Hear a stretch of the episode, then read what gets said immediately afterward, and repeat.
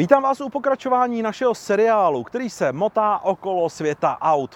V předchozím díle jsme se bavili, kde a jaké auto si správně vybrat. A samozřejmě na toto téma se budeme bavit i dnes. Řada lidí, kteří si chtějí koupit ojeté auto, uvažuje nejen nad značkou, modelem, motorizací a podobně, ale i nad zdrojem, ze kterého auto vybrat. Je lepší dovoz ze zahraničí, český autobazar, koupě od soukromé osoby anebo od autorizovaného dílera? K vysvětlení této problematiky jsme si pozvali pana Vladimíra Štorcha ze skupiny Autopalac. Dobrý den. Dobrý den. Také pana Jáchyma Knedelhance ze společnosti Direct Auto. Dobrý den. Pěkný den. A pana Ondřeje Husáka ze skupiny Emil Frey. I vám přeji krásný den. Dobrý den. Elektromobilita a vlastně hybridy. Jak ty si stojí řekněme, ojetá, ojetá tyhle, tyhle vozidla, jak si stojí v poměru oproti spalovákům? Je vlastně o elektromobil ojetý zájem a případně ztrácí víc třeba na ceně nebo ne, nebo, ne, nebo naopak? Já myslím, že eh, každý z nás, jak tady sedíme dneska, tak těch zkušeností má méně, než by si přál, protože eh, ten trh ojetých elektromobilů nebo hybridních vozidel eh, je poměrně úzký stále. Nicméně ty zkušenosti všichni už nějaké máme.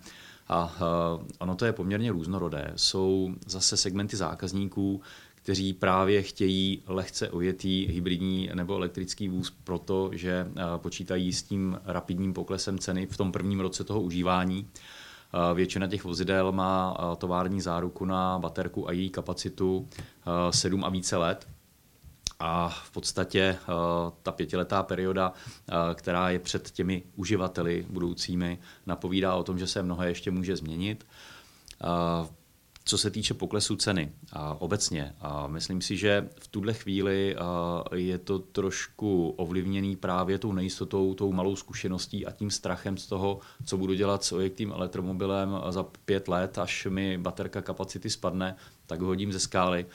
Ale samozřejmě výrobci na to myslí a spíš si myslím, že v tuhle chvíli je velmi důležité, aby se veřejnost trošku víc seznámila s tím, jak ty elektromobily fungují, jak fungují ty baterie jako takové, že to není prostě jedna baterka, monočlánek, který se prostě musí vyhodit, když přestane fungovat. Je to o tom, že ty baterie v těch vozidlech jsou segmentové, dají se opravovat, dají se proměřovat, dělá se to v rámci garančních prohlídek pravidelných.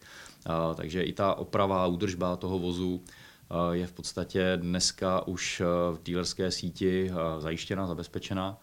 No a z osobní zkušeností mohu říct, že zákazníci, kteří odjíždějí zánovním vozidlem, ať je to full elektro nebo ať je to hybridní, tak zatím ty ohlasy jsou, že zkušenost je pozitivnější, než očekávali. Jo. Pak je to samozřejmě druhá věc, a to je to zdrojování těch vozidel, protože v tuhle chvíli je to o tom, že ojeté vozy se generují právě buď z předváděcích vozidel dílera, anebo jsou to nějaké eh, krátké flíty, kdy prostě firmy, které se eh, připojí k nějakému dotačnímu programu a podporují eh, zelenou mobilitu, tak dostanou nějaké zvýhodněné podmínky na ty vozy a ale zase mají nějakou podmínku je provozovat určitý období. Takže ono těch vozidel se zatím daří zdrojovat málo, ale já tu budoucnost nevidím jako strašáka, spíš si myslím, že je to otázka nějakých procesů, kdy si ten zákazník naučí eh, vnímat, jak ta elektromobilita skutečně funguje. Eh, infrastruktura roste každým dnem, je to vidět eh, na čerpacích stanicích, je to vidět u velkých obchodních domů, kdy se staví rychlo nabíječky a tak dále. Ale pak je to samozřejmě o tom, tomu trošku věnovat čas a získat si nějaké informace. Pak by mohlo přijít to zklamání, který nikdo z nás nechce zažít. Ale rozhodně bych se toho nebál. Jak té elektromobilitě určitě je potřeba na tom hledat to dobrý, spoustu lidí na tom hledá jenom to špatný. A co se týká poklesu té ceny u, u elektromobilu nebo plug-in hybridu, tak eh, já mám jenom malinko takovou obavu z hlediska jakoby obchodu, že vemte si, kde byla elektromobilita před deseti lety, kde je dnes. Jo, to jsou prostě, to se nedá porovnávat. A dneska máme vozidlo, má 50 kW baterii a má dojezd reálný třeba 250-300 km. Za tři roky to samé vozidlo bude mít silnější baterii, s rychlejším dobíjením a s dojezdem třeba 500 km. Takže já se bojím, že může dojít ke znehodnocení toho stávajícího vozidla, který si dneska koupím, takže vlastně za dva roky, tím, že ve stejném vozidlo, vozidle bude lepší baterka, výkonnější a zejména tady hraje roli rychlost nabíjení, ten komfort, který vlastně ten zákazník chce. Takže by mohlo dojít vlastně jakoby ke znehodnocení, dá se říct. Ani ne tak, že ta baterie bude mít nějakou životnost, ale že už bude auto, který tu baterii bude mít silnější a bude výkonnější, bude mít větší dojezd. Dneska spousta lidí vlastně tu elektromobilitu zkouší že si jakoby pronajme na rok, nebo to vozidlo v rámci různých programů operativních leasingů a podobně. A ta vozidla potom samozřejmě končí jako ojetiny. A jak říkal kolega, ty zkušenosti nějaké máme, ale ten vzorek je pořád malý. Každopádně můžu potvrdit, že spoustu zákazníků, kteří to vozidlo měli v rámci třeba toho operativního leasingu, tak e, se jim to líbí a pak, když prostě mají možnost pravidelného dobíjení, vyhovuje jim to, tak si to auto třeba eh, po skončení toho kontraktu odkupují.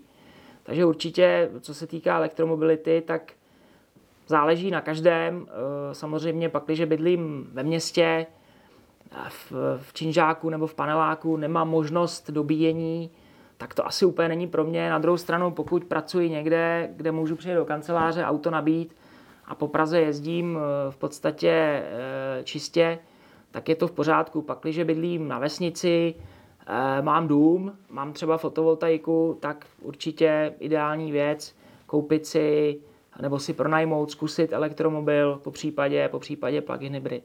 Takže opravdu jako je potřeba na tom hledat to dobrý. Jak tady bylo řečeno, ta elektromobilita tady je a bude. Jo, takže ať se to někomu líbí nebo ne, tak s tím se musíme zžít a je potřeba hledat, hledat ty kladné věci. Samozřejmě je tam spoustu nedostatků, eh, ale infrastruktura roste, ty nabíječky jsou a věřím tomu, že ty automobilky budou vyvíjet, eh, vyvíjet eh, ty baterie dál a zejména prostě tu rychlost toho nabíjení. To si myslím, že v tuhle chvíli je ten, ten kámen toho úrazu. Tam je potřeba se taky asi podívat na uh, současný stav toho, kdo si vlastně uh, ty vozidla kupuje, jaká ta vozidla jsou, protože koupit si za 1,5 milionu korun elektrický auto s dojezdem 400 km garantovaným, pak zjistit, že dojede 320 a podobně, tak to jsou asi aspekty, které můžou přinést určité rozčarování, ale pravdou je, že řekněme první vlna takových těch fanoušků, kteří si přišli to auto koupit ve chvíli, kdy konkrétní značka uvedla full electric model, tak bylo z řad soukromých osob. Prostě lidi, kteří to chtějí, vědí o tom poměrně dost, protože ty diskuze na našich autosalonech jsou poměrně sofistikovaný s těmi reálnými zákazníky, s těmi vážnými, co opravdu chtějí koupit. Na druhou stranu bavme se taky o tom, že spoustu eh, firm potřebuje auta, které uvezou nejenom toho řidiče, ale tak nějaký zboží. A myslím si, že eh, se dostáváme do eh, doby, do etapy, kdy pár firm bude chtít provozovat elektrické vozy verze užitkové. Jsou značky, které se na to zaměřují, specializují, pak tady máme mimo evropské trhy, všichni mluvíme obecně o čínských autech, kterých se sem začíná dostávat nějaké množství.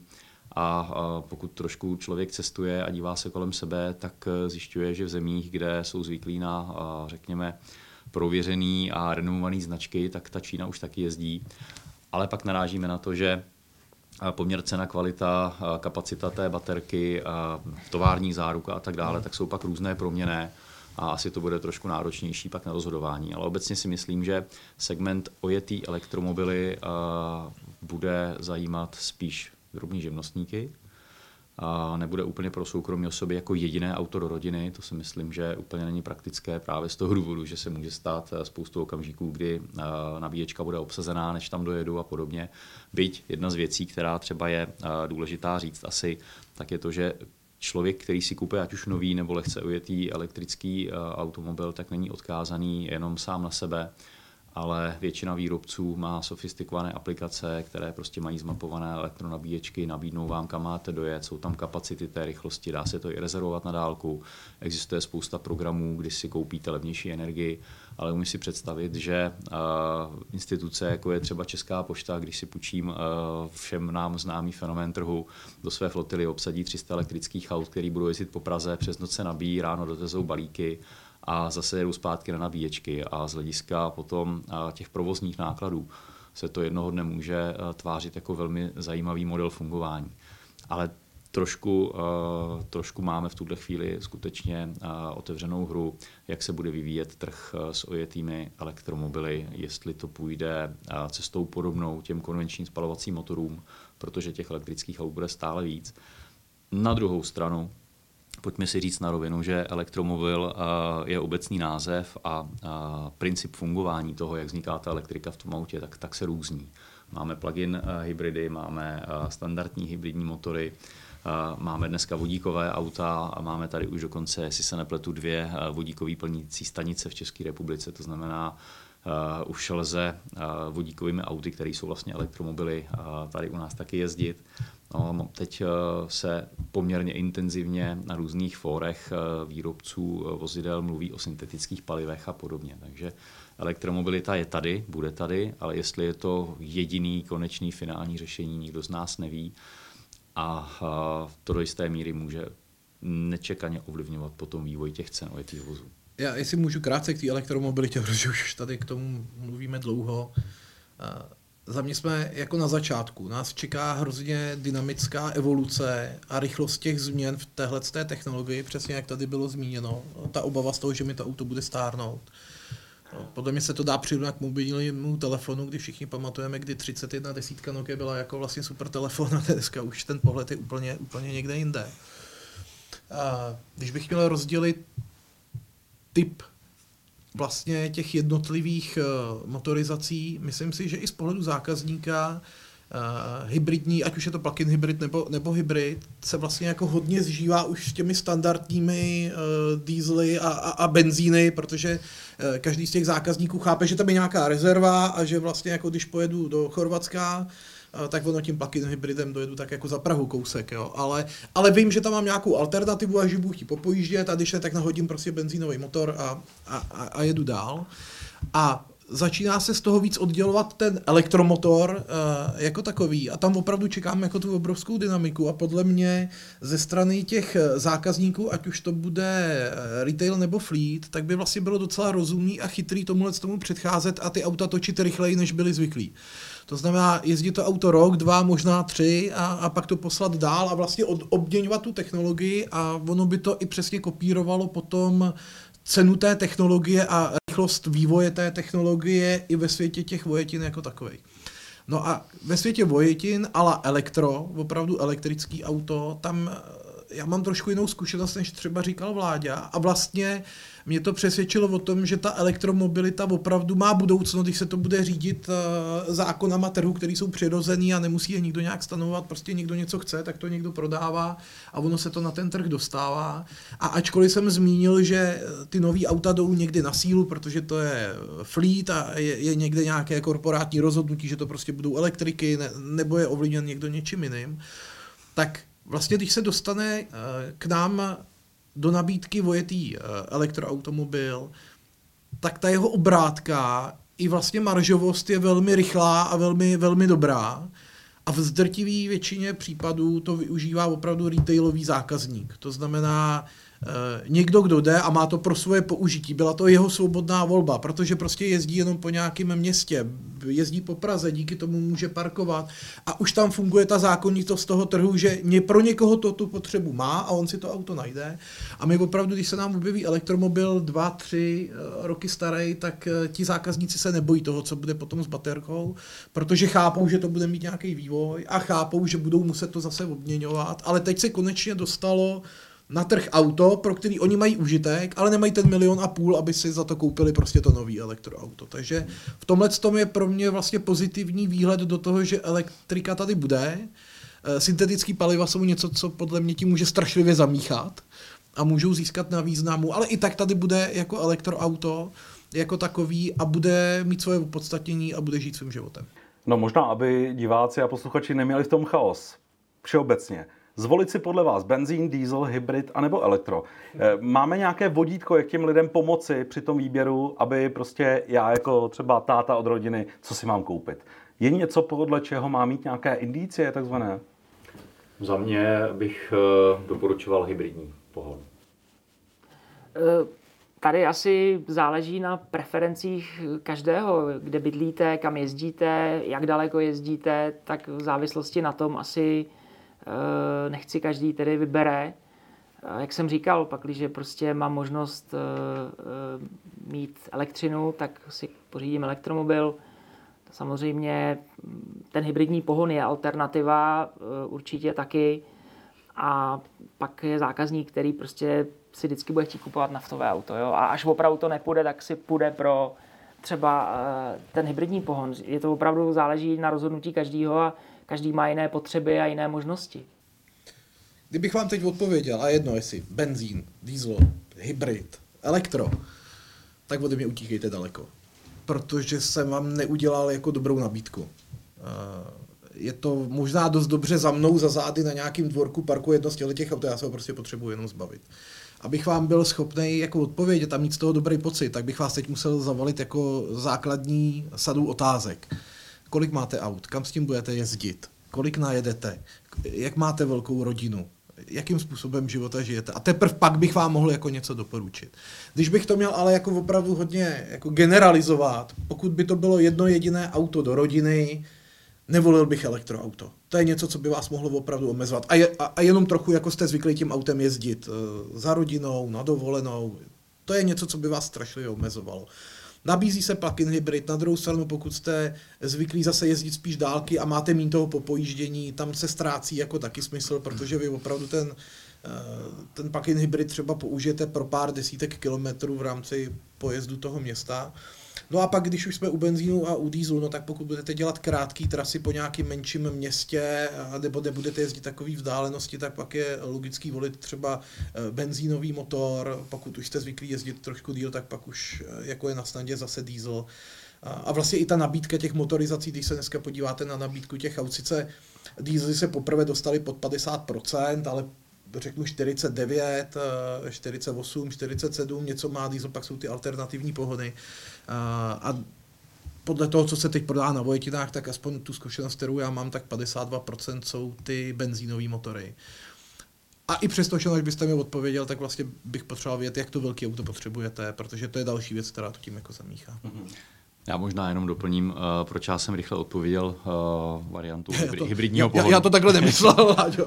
Uh, je, to, je to asi, uh, protože uh, získáváte auto se standardním konvenčním spalovacím motorem, který vás nenechá ve štychu, hmm. protože je to standardní výrobní technologie, ověřená a přeci jenom dneska se všichni bavíme uh, o tom, jak se všechno zdražuje. Primárně to byly pohonné hmoty, které se dostaly až 50 korunám za litr před nedávnem a právě ten hybridní pohon zabezpečuje to, že průměrná spotřeba paliva na 100 km prostě klesá v řádech jednotek litrů v průměru. To znamená, že standardním autem, který má motor, prostě vrčí, jede, něco mu jde z výfuku, ale v rozmezí 30 až 80 km prostě je schopný jet na ten hybridní pohon, tak se průměrná spotřeba prostě dostává o 2-3 litry dolů oproti standardnímu spalovacímu motoru ve stejné ve stejný konfiguraci. To znamená, to je, to je ten důvod, proč já primárně dneska bych osobně eh, sáhl třeba po hybridním motoru. A když se dívám eh, na čerpací stanice, tak eh, se vlastně otočily ty nůžky, které se rozvírají mezi cenou nafty a benzínu, kdy dneska po Dieselgate aféře standardní spotřeba běžného naftového auta je prostě v rozmezí 6 až 8 litrů a benzínového 7 až 9. Mm. Jenomže ten benzín stojí o nějakých 6-7 korun víc než ten litr té nafty. A pak se dostáváme k tomu, že jestliže jste šikovný prodejce a chcete mít spokojeného vracejícího se zákazníka, tak s ním skutečně musíte strávit nekrátkou chvíli na téma, jak bude auto užívat, kde jezdí, jak jezdí, jestli krátký, dlouhý tratě a tak dále, protože v autech je spousta udělátek, který nemají některé věci rády jako třeba filtr pevných částí, který je prostě náchylný na studené hmm. starty, krátké vzdálenosti a podobně. Takže ono je to dneska fakt jako taková mozaika, co klientovi doporučit, ale za mě jakoby kompromis mezi tím naučit se výhody elektroauta a pořád mít tu jistotu toho spalováku, kde mám prostě nádrž na 35-40 litrů na pohný hmoty a dojedu těch 500-600 kilometrů na ten standardní pohon, tak je pro mě asi to v úvozovkách nejmenší zlo a, a střízlivá volba. Mm-hmm. Tak, teď se dostaneme na jedno takové menší palčivé téma. Eh, hodně lidí okolo mě říká, ano, jdu do bazaru, ale oni hele, stejně při výkupu si stanoví cenu, jakou chtějí, prodají mi to předražený a tak dále. Teď ta základní otázka. Podle čeho Autobazar, Autobazar stanovuje cenu jak při výkupu, tak při prodeji? Jsou tam nějaké definice, anebo opravdu si řeknete, hele, tohle se mi líbí, tak tady si řeknu o peníze? Tak je, je, je tam samozřejmě uh, aktuální situace toho trhu, která byla dlouho velmi stabilní a konstantní, ale jak už tady bylo zmíněno za poslední dva, tři uh, roky naopak velmi turbulentní.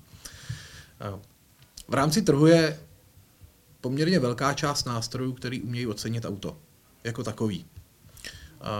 Jsou využívány si myslím spíš středními nebo menšími prodejci, protože ti větší, ze kterých já mám zkušenost a za které i, i nás tři jako považuju, tak samozřejmě můžeme využívat taky, ale je to spíš nějaká indikace k tomu, jak bychom se na to měli koukat a většinově vycházíme z vlastní zkušenosti a je to vlastně know-how každé té naší společnosti, jak se na to kouká. Eh, to, co pro někoho je konzervativní cesta, pro někoho jiného může být vlastně jako poměrně risková cesta, co se týče eh, výkupu toho vozidla jako takového. A pak je potřeba se na to koukat, co kupujete a až to auto vybavíte a osadíte tou prodejní cenou, kde se budete pohybovat třeba v nabídce toho trhu.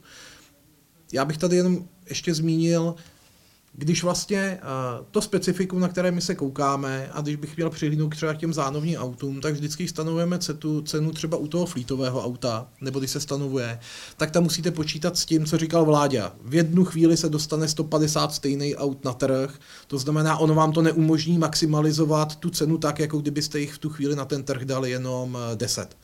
Protože nejenom, že děláte konkurenci sám sobě, ale vy v tu chvíli začínáte ohybat celý trh a prostě ta nabídka je jako přeskladovaná a nebude o to takový zájem. Takže pokud se v řadě těchto těch flítových uh, modelů a značek objeví auto, které bylo naspecifikováno nějak jinak. A to nemusí být zásadně, to může být jiná barva, nějaký prvek navíc, ono se v tu chvíli začne vymykat a tady můžete být samozřejmě třeba s tou cenou odvážnější. Taky to, pro mě, jenom jednu větu, uh, Zaznělo to tady, každé ojeté auto je individuální, každé je originál vlastně, každé je něčím jiné a takhle se to oceňuje. Za mě, když to někdo dělá opravdu ve velkém, ze znalostí a má to know-how, tak má na to vlastní pohled, vlastní náhled a vlastní mechanismy, jak určit tu cenu, tak, aby pro zákazníka byla přívětivá, eh, ať už na vstupu pro toho zákazníka, který prodává, nebo na výstupu eh, tomu zákazníkovi, eh, novému majiteli, tak aby samozřejmě tomu eh, subjektu, protože všichni jsme ekonomické firmy a musíme nějakým způsobem vydělávat, tak aby tam eh, zůstal prostor na odpovídající marži. Eh, jak říkal Jáchym, prodejce vozidel je obchodník, jako každý jiný. To znamená, je pro něj důležitá obrátka toho, toho produktu, takže to vozidlo samozřejmě se naceňuje podle zkušeností toho prodejce, to znamená, kolik takových aut má třeba aktuálně na skladě, nebo kolik jich v minulosti prodal, za jak dlouho, s jakou marží. Po případě nechceme mít duplicity na skladě, to znamená, nechceme vykupovat stejné auto za stejné peníze. A samozřejmě dneska je spoustu nástrojů, eh, jak ocenit auto, ale eh, ty nástroje spíš, můžu mluvit za nás tři, asi používáme spíš jako referenci, než to hlavní, podle čeho bychom to vozidlo nacenili. Ta indikace. Jo, je to taková pomocná ruka jakoby při tom nacenění a určitě je důležité to auto koupit tak, aby se rychle prodalo s co největší marží, tak to prostě je. A pokud vykupuju eh, od zákazníka, ať už je to fleet, eh, prostě právnická osoba nebo soukromá osoba, tak on má nějakou představu, ten zákazník o tom, na jakou hodnotu si váží vlastně eh, toho železa, které tam přiveze k tomu obchodníkovi. A samozřejmě kolegové řekli, že obchodníci, jako jsme my, potřebují nějaké peníze vydělat tím, že nakoupí, prodají. A mezi tím je obrovská spousta otazníků a nejistot, na který je potřeba myslet. To znamená, tak jak říkal Jáchym, je to o tom, že existuje spousta databází, aplikací, které umějí obecnou cenu určit. Na druhou stranu každý obchodník nese kůže na trh tím, že vykupuje vozidlo, má ho nějakou dobu skladem, musí se o něj starat, musí investovat do těch distribučních kanálů tak, aby ho prodal, ideálně, aby mu na tom zbyla ještě nějaká marže. A zase zákazník, který přijde a očekává nereálnou cenu, tak samozřejmě pro něj to je boj se sedmi hlavou saní, kdy přijde a řekne, já za to chci 400, a vy mu řeknete, fajn, tohle auto má hodnotu 200 a pak v podstatě probíhá takový ten taneček. Takže za mě vždycky na obou stranách je důležité zachovat chladnou hlavu a uvědomit si, že prodávat auto v, v historicky na anonci v třířádkovém inzerátu a v dnešní době v online světě na plochách, kde se ty auta pojišťují, myjou, fotí, inzerují a tak dále, tak když se to dělá na kvalitní a dobré úrovni, tak samozřejmě to generuje potom taky nějaké náklady. Takže ten rozdíl mezi prodejní a výkupní cenou musí být. Ne každý zákazník vždycky bude spokojený s tou jeho představou. Na druhou stranu vracíme se k tomu, že dobrý prodejce, dobrý obchodník dokáže s tím klientem projít tím procesem, vysvětlit mu ty aspekty a ve finále, aspoň co můžu říct, já myslím si, že mluvím i za nás tři takhle dohromady, ti kvalitní obchodníci stojí o retenci zákazníka. Zákazníka si vychovat, dostat ho zpátky na servis, dostat ho zpátky zase na výkup toho vozu, který si kupuje, když u mě vůz prodává, vysvětlit mu, proč ta cena je stanovená, jaká je a nechat mu tu možnost volby. Já rozhodně nejsem zastánce toho, kdy zákazníkovi řeknu, že auto od něj koupím za 500 tisíc a za pět minut to nabídnu o 100 tisíc nižší cenu, protože jsem se přehlídl v databázi. Takhle určitě fungovat nechceme a nefungujeme. Tam je to skutečně o tom vysvětlit tomu zákazníkovi, proč cena je stanovená, jak je, poodhalit mu trošku to zákulisí a nechat mu prostě svobodnou chvíli na rozhodnutí. To si myslím, že je úplně to nejvíc, co... Je potřeba mu to vysvětlit, říct mu, já potřebuji mít na tom autě nějakou marži, pak tady mám nějaké náklady, to auto chci prodávat s prodlouženou zárukou, protože jsem se prodávám certifikovaná vozidla s prodlouženou zárukou. A opravdu mu to vysvětlit, podívat se trošku do těch čísel, podívat se s ním, co je na trhu, i když ten zákazník dneska už, už ví, že jo, ty zákazníci přijdou a moc dobře, i když říkají, že nevědí, kolik za to vozidlo chtějí, tak vědí, protože prostě jsou dneska vzdělanější, než byli právě, když třeba byla jenom papírová anonce. A pokud mu to vysvětlíte, tak e, samozřejmě je to lepší, než když po něm v uvozovkách hodíte jenom nějakou cifru a nic neřeknete k tomu dalšího. A, za, jo, můžu? Určitě. Za mě, ať už na vstupu nebo výstupu toho auta, nesmí chybět prostě transparentnost, férovost a poctivost. Ten svět ojetých aut z části po právu, byť je to už z hluboké historie, jako demonizován. Tam částečně asi mířila i, i, i, i ta vaše otázka.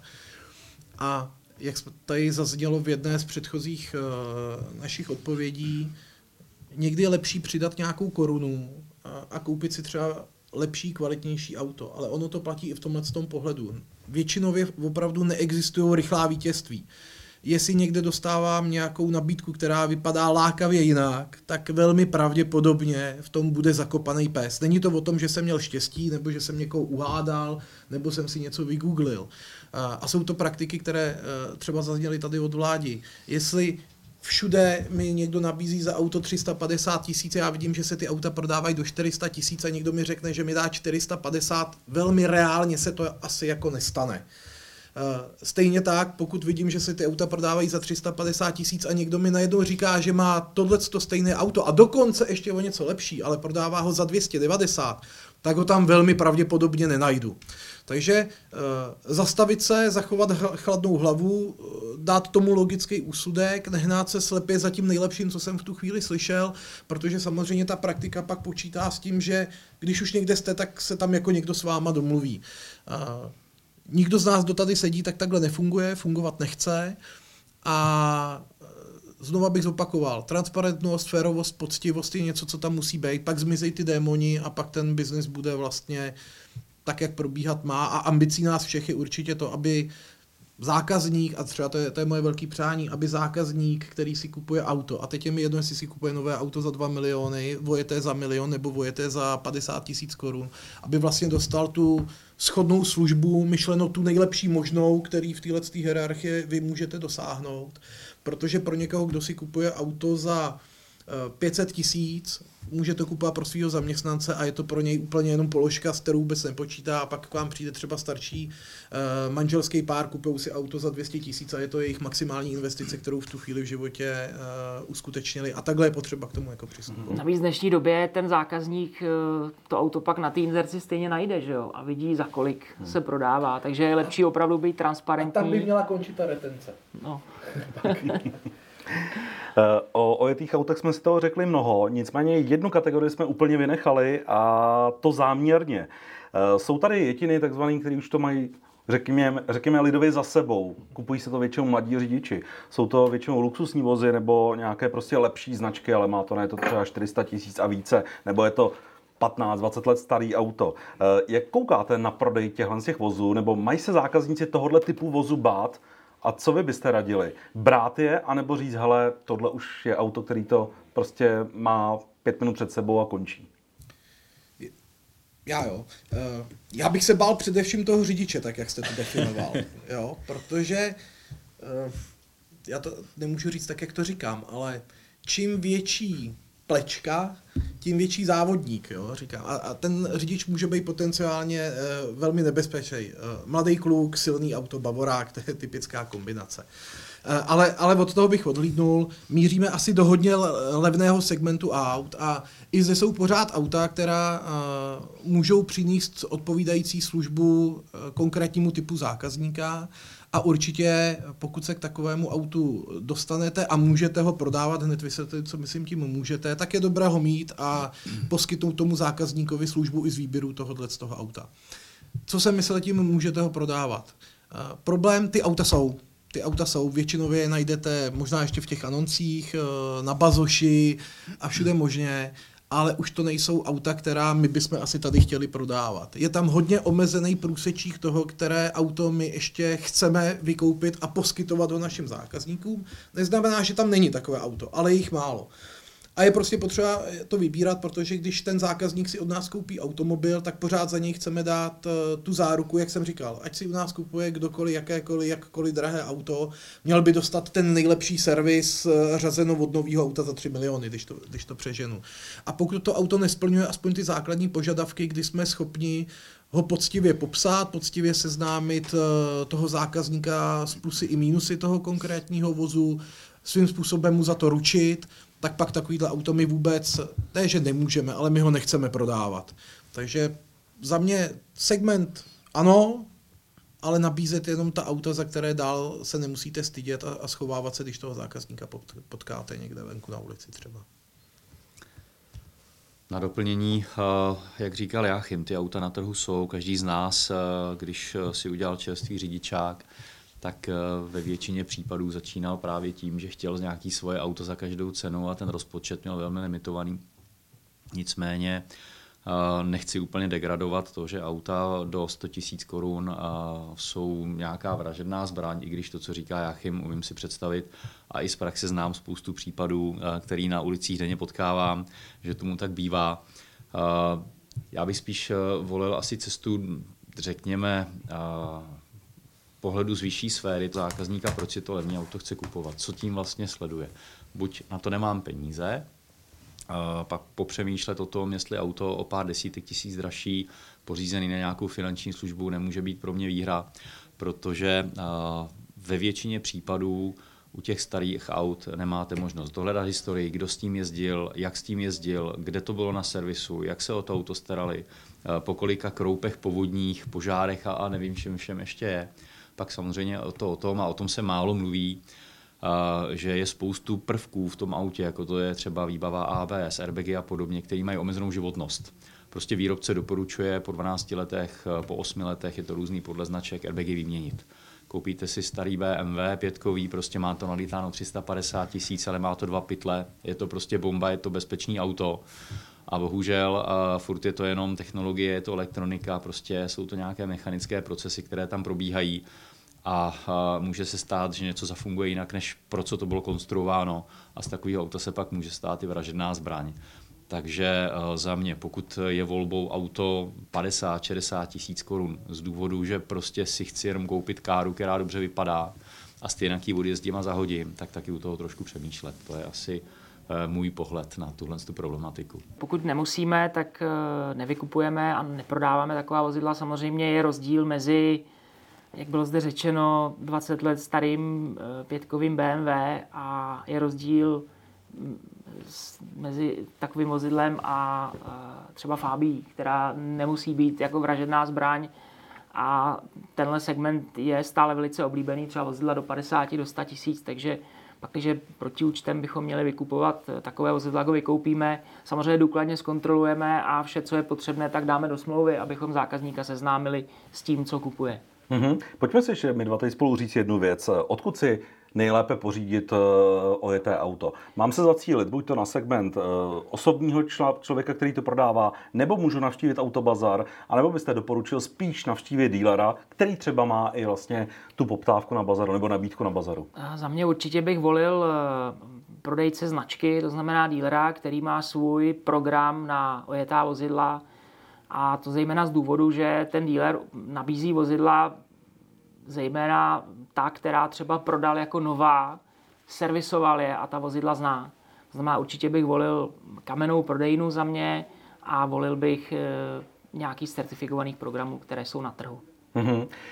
Když se vlastně zeptám na jednu věc, protože bavili jsme se, že ojetiny jsou jednak tuzemské, ale také zahraniční. Eh, když teda se budeme bavit o tom zahraničí, Odkud vy byste případně doporučil, když už teda chci zahraniční auto ojeté, tak kterou zemi vy byste preferoval a naopak, kde byste řekl, hele, odsaď v žádném případě nebrat? Uh, velká část ojetých vozidel v České republice, uh, zhruba 30%, pochází z dovozu. Uh, primárně uh, v tom hraje roli Německo, kde obecně se zákazníci k těm novým vozidlům chovají solidně, dodržují ty servisní programy a podobně. To znamená za mě, abych se vůbec nebál nechat si přivést nebo si koupit auto, které bylo třeba z aukce pořízeno v Německu a prodává se v bazaru, ať už u prodejce nebo u nějakého šikovného bazaristy, který tu práci dělá poctivě tady v České republice. Čemu bych se vyhnul? Za mě osobně by to byly asi země východního bloku, Itálie, Španělsko a podobně jsou taky země, kde e, přeci jenom ten, ten temperament toho národa e, a kvalita těch silnic a, a způsob užívání těch vozidel je trošku jiný. To znamená za mě západní segment ano, Německo, Dánsko, Francie, Španělsko, tam už je to trošku s otazníkem. Holandsko. Čemu bych se vyhnul, tak je třeba Rumunsko, Polsko, Rusko, Ukrajina a tak dále, tam si myslím, že to může být velký překvapení, ale ne zrovna příjemný. Takže za mě doporučení české vozy se zdrojem tady z České republiky a volba alternativní Německo. Mm-hmm.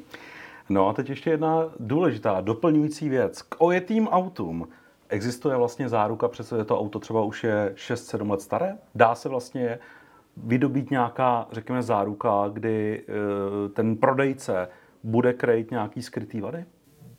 Tak letos došlo ke změně eh, v podstatě v reklamačních lhůtách a obecně v domněnce vadnosti i u nových aut, kde vlastně domněnka vadnosti z 6 se prodloužila na 12 měsíců a, a zároční doba je 24 a to, to, je, to je dané a pak samozřejmě nová auta to mají prodlouženo plus 5, 7 let, eh, ať už co se týče značky nebo možnosti přikoupení.